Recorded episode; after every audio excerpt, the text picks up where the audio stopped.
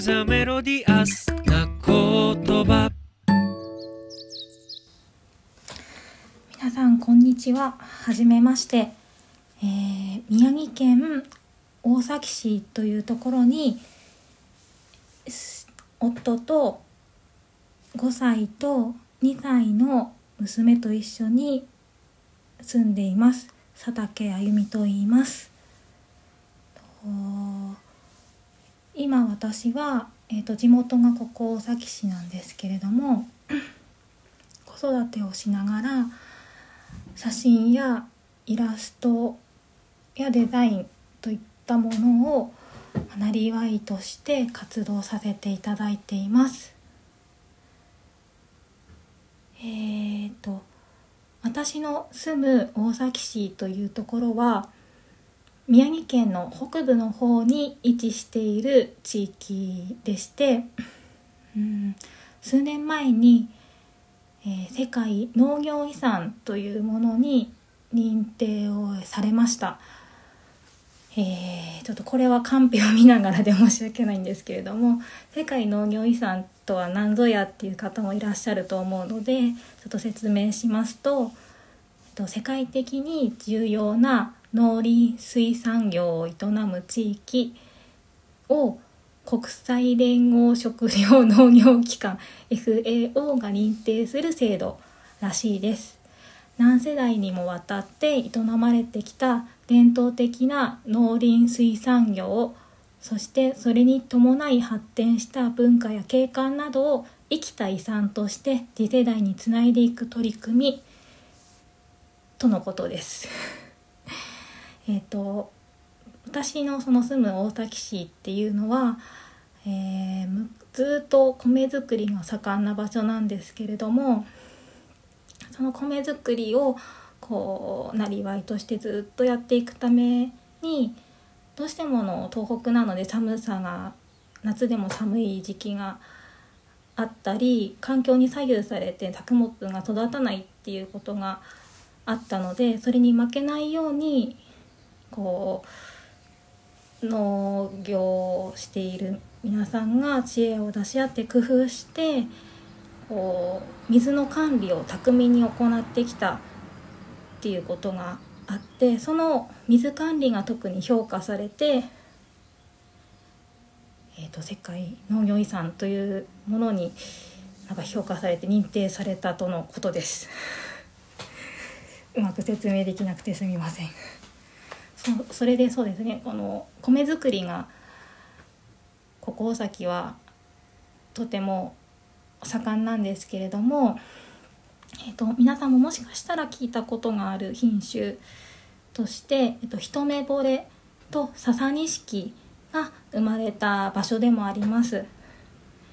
個人的には、えー、と笹錦はすごくもう美味しいなと思っているんですけれどうん。笹錦は、えーすごくあっさりしていてあの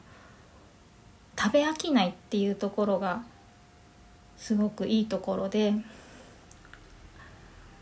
うん笹錦を作っている農家さんに話を聞いたことがあるんですけれどもうんなんかチャーハンにも合うしリゾットとかにも合うしもちろん和食にも合うそのどういう食にも合わせやすいよっていうこともおっしゃっていて万能なお米なので皆さんももしあの店頭で 見かけたら食べてみてください。えー、っとですね私がなぜこのリースクールに参加しようと思ったのかっていうところなんですけれども、えー、と一番はですね私が藤本さんのもう大大ファンあの本当に、え大好きですごく尊敬する編集者さんだからというところが一番の理由です。ときっかけとしては私は地元を大学進学とともに離れたんですけれども美術大学でグラフィックデザインを学んでいる時によく本屋さんに雑誌を読み漁りに通っていたんですね。でその時にたまたま雑誌コーナーの中に本棚にちょっと埋もれるような感じだったんですけどちょっと他の本とは企画が企画が違うというかちょっとこう大きさが違う雑誌があるなと思ったのとちょっとこう紙の質感だったり背表紙から見える雰囲気が気になって手に取ったのがリスでした。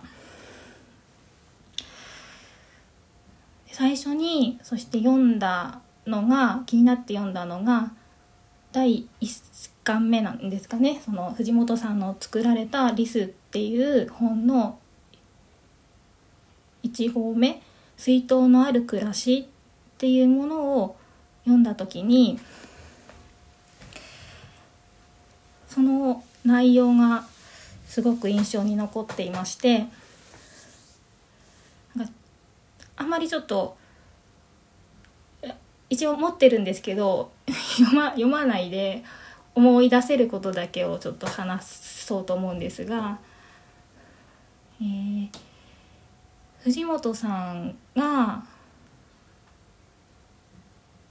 えー、仕事を事務所カフェみたいなところで仕事をしていた時にうんそのそこのカフェには地元の小学生の子たちが遊びに来るようなカフェでその中の小学生の一人の女の子が水筒を持っていて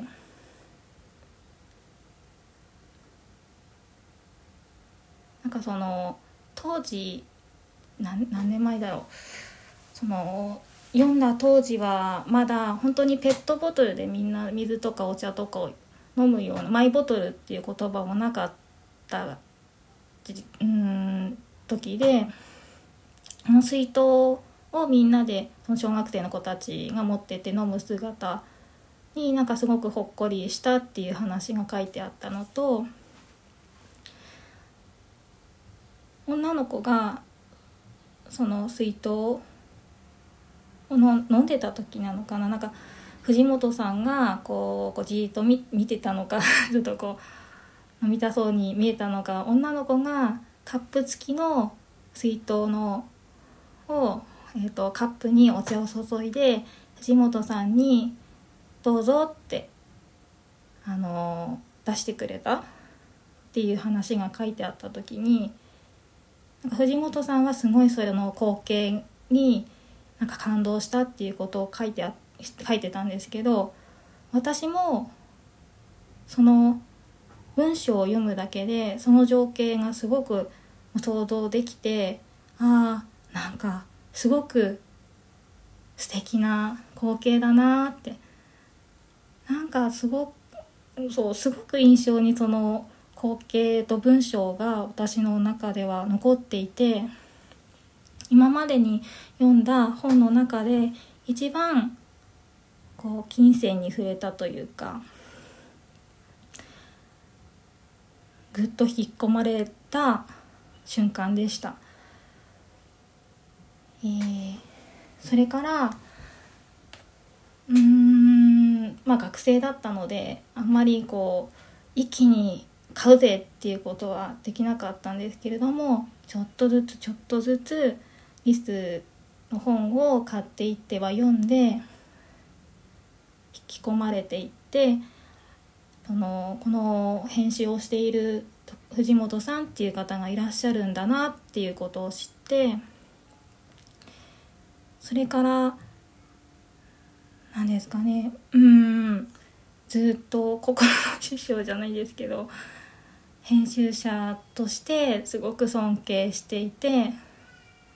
今でも、まあ、その学生の頃から今32になるんですけれども今の今までずっと追っかけのように ちょっとこうで出された本を読んだりツイッターやノートも拝見させてもらってるんですけれども日々、えーと、こう刺激をいただきながら暮らしていましたうんそれで第1回目のリスクールの募集があった時にもあなんかちょっと藤本さんと接点が持てるのかちょっと入ってみたいなって思いつつ まだまだ自分は何も持ってないし入って迷惑になるだけだろうなと思って尻込みしてしまってそうこうしているうちに募集も締め切ってしまったのでそのああ終わっちゃったなって残念に思っていたんですけれども第2回目の募集があったタイミングでたまたま本当にツイッターを見ていて募集しますっていうのが目についたのであこれは多分ご縁だなと思ったので思い切って入会の連絡をさせてもらいました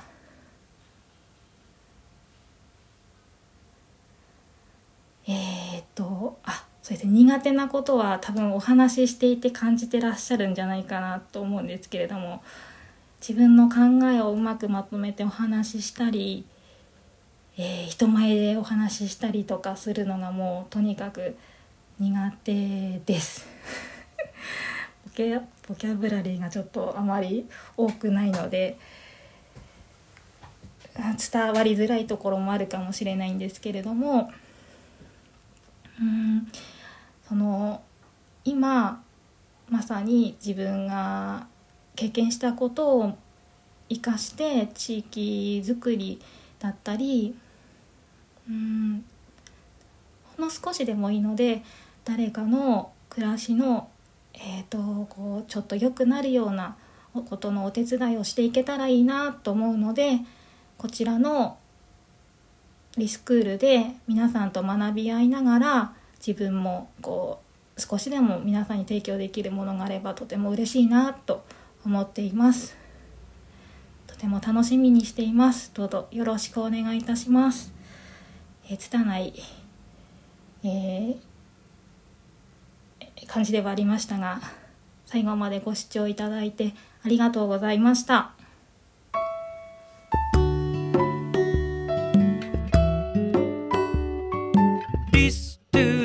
episodi